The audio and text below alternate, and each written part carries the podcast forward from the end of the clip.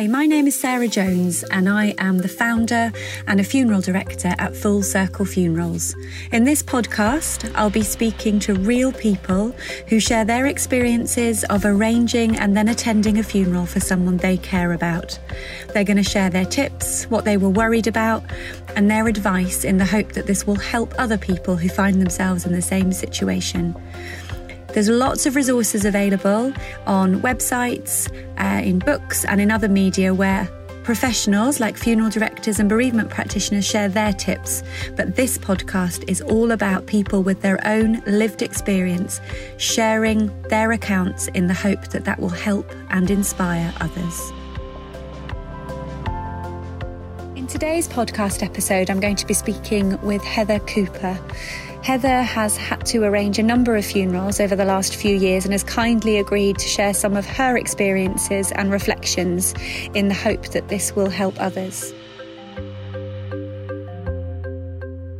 So, thank you very much, Heather, for joining us today and talking to us about your experience. And I know that um, you're very kind to do this in the hope that it will help others who find themselves needing to make um, decisions and arrangements of their own. So, first of all, would you mind telling us a little bit about who the funeral was for? Yes, it was. Thank you for inviting me. I think it's good to talk.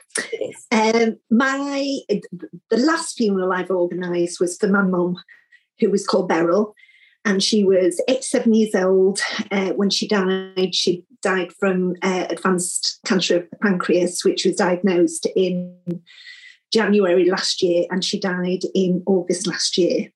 Um, she died at home. We cared for her at home, and she died at home, um, part of a great community. She loved her family, she loved her home, she loved her garden, so that was where she wanted to be. Okay, okay. Well, thank you, Heather. And in as much as you can remember, because it's always hard to um, to look back uh, and remember how you felt at the time, but can you remember what you found most helpful when you were making arrangements for your mum Beryl's funeral? I think definitely knowing her wishes, knowing what she wanted. Um, we'd had time in between her diagnosis and uh, before she died, we had lots of open conversations. We are a family that that are quite happy talking about death and dying. And we'd arranged my uh, father's funeral a couple of years before with mum. Um, so we knew her wishes. We knew that she wanted to be cremated. We knew what she wanted to do with her ashes. My dad's ashes were in the corner of the room. They'd been there for the two years that we always said hello to. So, you know, it was it was very much part and parcel of our life. Um, so open conversations. It became a lot more focused when we knew that she was ill enough to die. Yeah. Um, so the, sort of the general conversations became yeah more about what would really matter to her um, as she was dying and also because it was the height of covid it was all the restrictions around funerals were uh, were changing almost like week by week. So it's almost like it was almost like we we just looked at so many different options of funerals, and she was always really included. She she she had lots of suggestions okay. of, uh, of of what to do. So so it was it was just little snippets of conversations, not all the time, but but just writing them down when when when she had them. So it was listening to music, listening to CDs, and her saying, "Oh, I'd quite like this music at my funeral." Okay. So we'd write that down. Um, and it was definitely having the confidence to discuss our options because we'd arranged funerals before, and I think that definitely helps. I think the first funeral yeah. I ever uh, planned, it was almost like you're so full of um, you're exhausted, you're so full of grief and loss and missing that that you don't always know your options. And so we were a lot more prepared at this time. And that was really that was really positive because and also we had the confidence to act, to talk about those options as well. Um, that's brilliant. Yeah. You've raised some really important things there. So we the, the importance of knowing someone's wishes and if you can having that conversation with them gently and when it comes up naturally. And also something really important there about how experience of funerals can help you to have the conversation and and also helps you then when you need to make arrangements again because you learn and, and you you become more experienced don't you? And you know what's possible. Yeah. for, for people who um, maybe are in families um, where these conversations are feel a bit harder because they're not that natural do you have any tips for people who might like to start a conversation or a, a family culture where you talk about death and dying, but might not quite know how to open the door to that? I think, I mean, mum always had a bundle of um, order of services from all the funerals yeah. that she'd gone to. So, you know, that was always there, and she'd flick through them and say, Oh, I quite like that. Oh, I didn't like that. Oh, no, we'll have this. Yeah. So, I think that is an, a nice way. And I think it doesn't have to be a sit down right we're going to talk about your funeral right we're going to talk about that it's it's a, the conversations are, are easier to have before somebody is ill enough to die. Yeah. Um, because that is a time when you're trying to think of so many other different things. Uh, it can be watching a film, it can be um, walking around the cemetery. We're a big cemetery walk arounders. Um, it, it, can be, I don't know, just normal conversation, normal conversation, really, that you can extend. One of the things that did help me was was, and these aren't my words, these are palliative care doctors, it was, you know, if you are ill enough to die, what would you like? And it's not saying you're dying. Yeah. yeah. It's it's saying if you are ill enough to die, what would you what would you want? Yeah. So it sounds like as gentle opportunities presented themselves, like an order of service or a reflection on a funeral, actually just taking that opportunity. And as soon as you did, it was you know your mum wanted that and and stepped through the door that you'd opened yeah.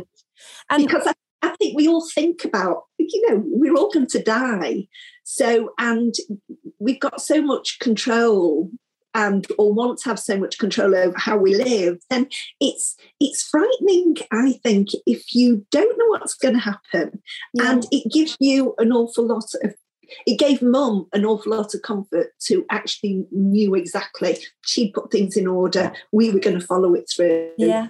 Yeah. Which is lovely. Thank you. And when um when in as much again as, as you can remember was there anything that you were worried about um, when you were making arrangements for your mum? Was there anything that you remember feeling concerned about? Because I, I would imagine some people that are listening may also have I, some concerns. I think I think it was mum was dying at home so that was that was different that was different for us. And so it was if she did die at home how do we contact the funeral director? Are we going to you know what what what are the procedures? What are the expectations of us? Um and that was only a little worry, but we just phoned up the funeral director and she was lovely. And she was the funeral director who'd looked after dad. So she remembered mum and she remembered us. And we just had a conversation and said, you know, if mum were to die at home, what what would you expect of us, basically? And it was to take our time, just to make mum comfortable, to open the windows, to keep the room cool, to contact the GP and the district nurse, uh, but just to take our time and not to rush. And and that was actually really nice, and that was something that that that we went back and had a conversation with mum about and said, "Oh, we've just spoken, so we're all organised. We know what to do. Yeah, yeah, we know what to do." And and again, I think that gave her the comfort that we we we we knew what we were doing. There was no there was no stress. There was the stress of a dying, but there wasn't a stress of thinking, oh, what are we going to do now? Because we knew what we were going to do. Um, reassuring for her that you were thinking it through and preparing yourself and and organized and and and had everything everything in hand um so that was it really. I mean, there was there was always the worry about whether we would be able to have a funeral or not, or you know, yeah. sort of with the restrictions. Um, and so our, our ideas were very fluid around there. We we'd sort of moved from a family a family get together where we were going to have a takeaway from the Turkish restaurant to a garden party to and we were we were extremely fortunate. We were very very lucky that Mum was able to have a funeral, but we still had a garden party afterwards because she'd already promised all the neighbours. And so, so for some of the neighbours that didn't come round, we had a garden party with lots of rugs around and cups yes. of tea and everything in the garden. So that was that was lovely. Yeah. That, was lovely. that does sound lovely. And I suppose that neatly leads us on to the next question, which is what did you find most meaningful about the funeral itself? And it sounds like, actually, like many people, the funeral wasn't maybe just one event. The funeral maybe took place in a few in a few different places, and and there were maybe a few parts to it where different people came, and it happened in different places. So, in in as much as you can choose one bit or a few bits, what did you find most meaningful? I think it was the fact that it was personal to and it was a reflection on her life. And all the way through the funeral, I could hear her voice in my head. Sort of, we knew that we were cons- we, we knew we were doing what she wanted, basically. Yeah. That we had the hymns, you know, sort of that had, you know, it was the same hymn that she'd used for when she got married and for my dad's funeral and for my mum, my grandma's funeral. So it was almost like that family history yeah. coming down. It was it was that continuity. It was um, knowing what coffin she wanted. That when we were looking at dad's, she'd gone, "Oh, I quite fancy that one."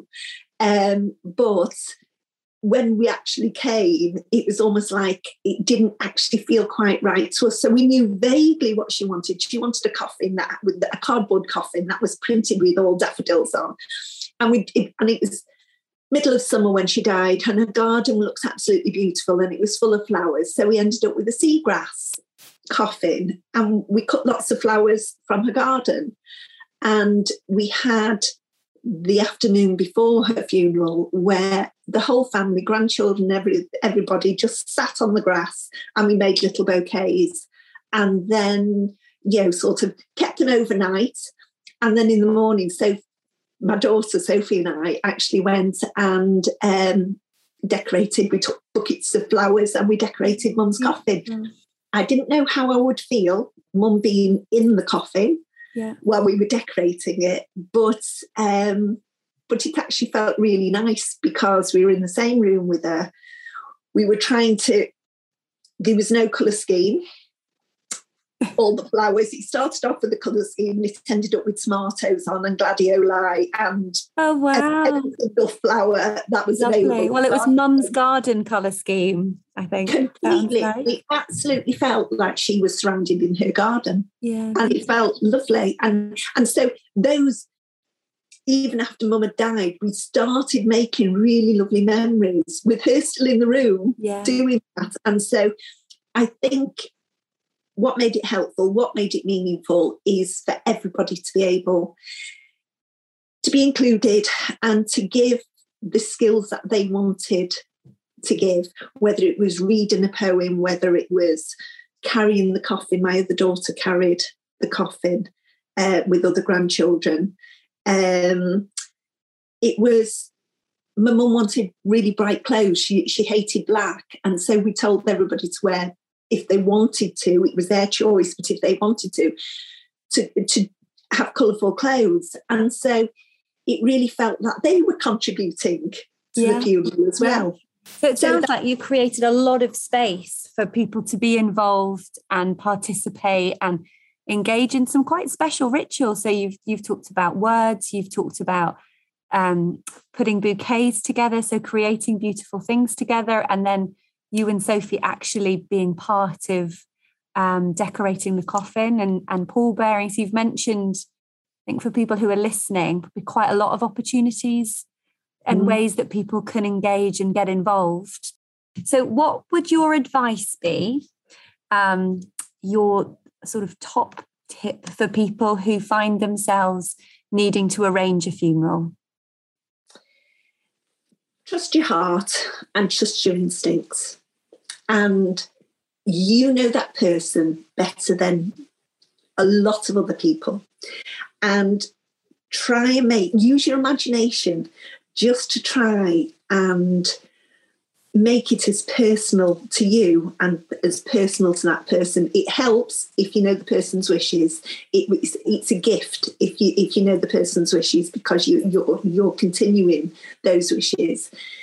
Um, find a funeral director that will actually support you. Ask around. You know, ask for recommendations. Um, and one that will actually give you options as well and give you choices and allow you to allow you to express and have a meaningful service that is, that is right for you and the people around you.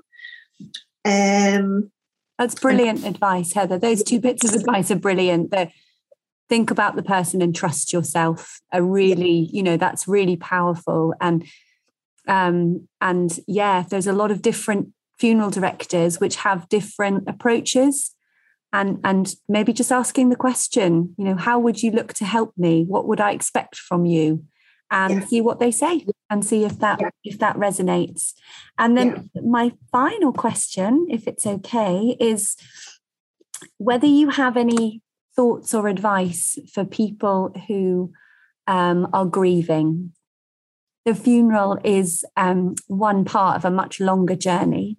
So, do you have any advice for people um, about how to approach or what might help them during their bereavement journey? I think don't expect too much of yourself. Don't don't put yourself under too much pressure. To uh, grief is absolutely exhausting. So look after yourself. Definitely go out for those walks. Go out in nature, talk to people, say, you know, talk about your memories. Because I, even though, even though our loved ones are not physically with us anymore, they're an absolute part of us, and they're not going anyway, anywhere at all. So it's a matter of, I think, I think early on in grief, you set it's it takes over your whole life basically, and you, you can't fix that at all. You can look after yourself, you can talk, you can do, but it's a matter of taking them with you forward because they're always in your heart, they're always in your life, and it's it's making new memories. It's saying the name, it's talking about them, it's um, talking to them. Sometimes write your journal because sometimes if you if you have if you're used to talking to somebody all the time, you miss that. And so write write your journal, write to them. And if you can, uh, uh, what really helped us with our grief was absolutely knowing mum's wishes. Because we were all together, we were all connected, we were all working to a common aim. So you don't want to be making those big decisions when you're exhausted, when you're sad, when you're missing them. Um, and if, if you can if you know that if if you can feel that you're following their wishes that takes an awful lot of pressure off. And it allows you to miss them and it allows you to create some more good memories.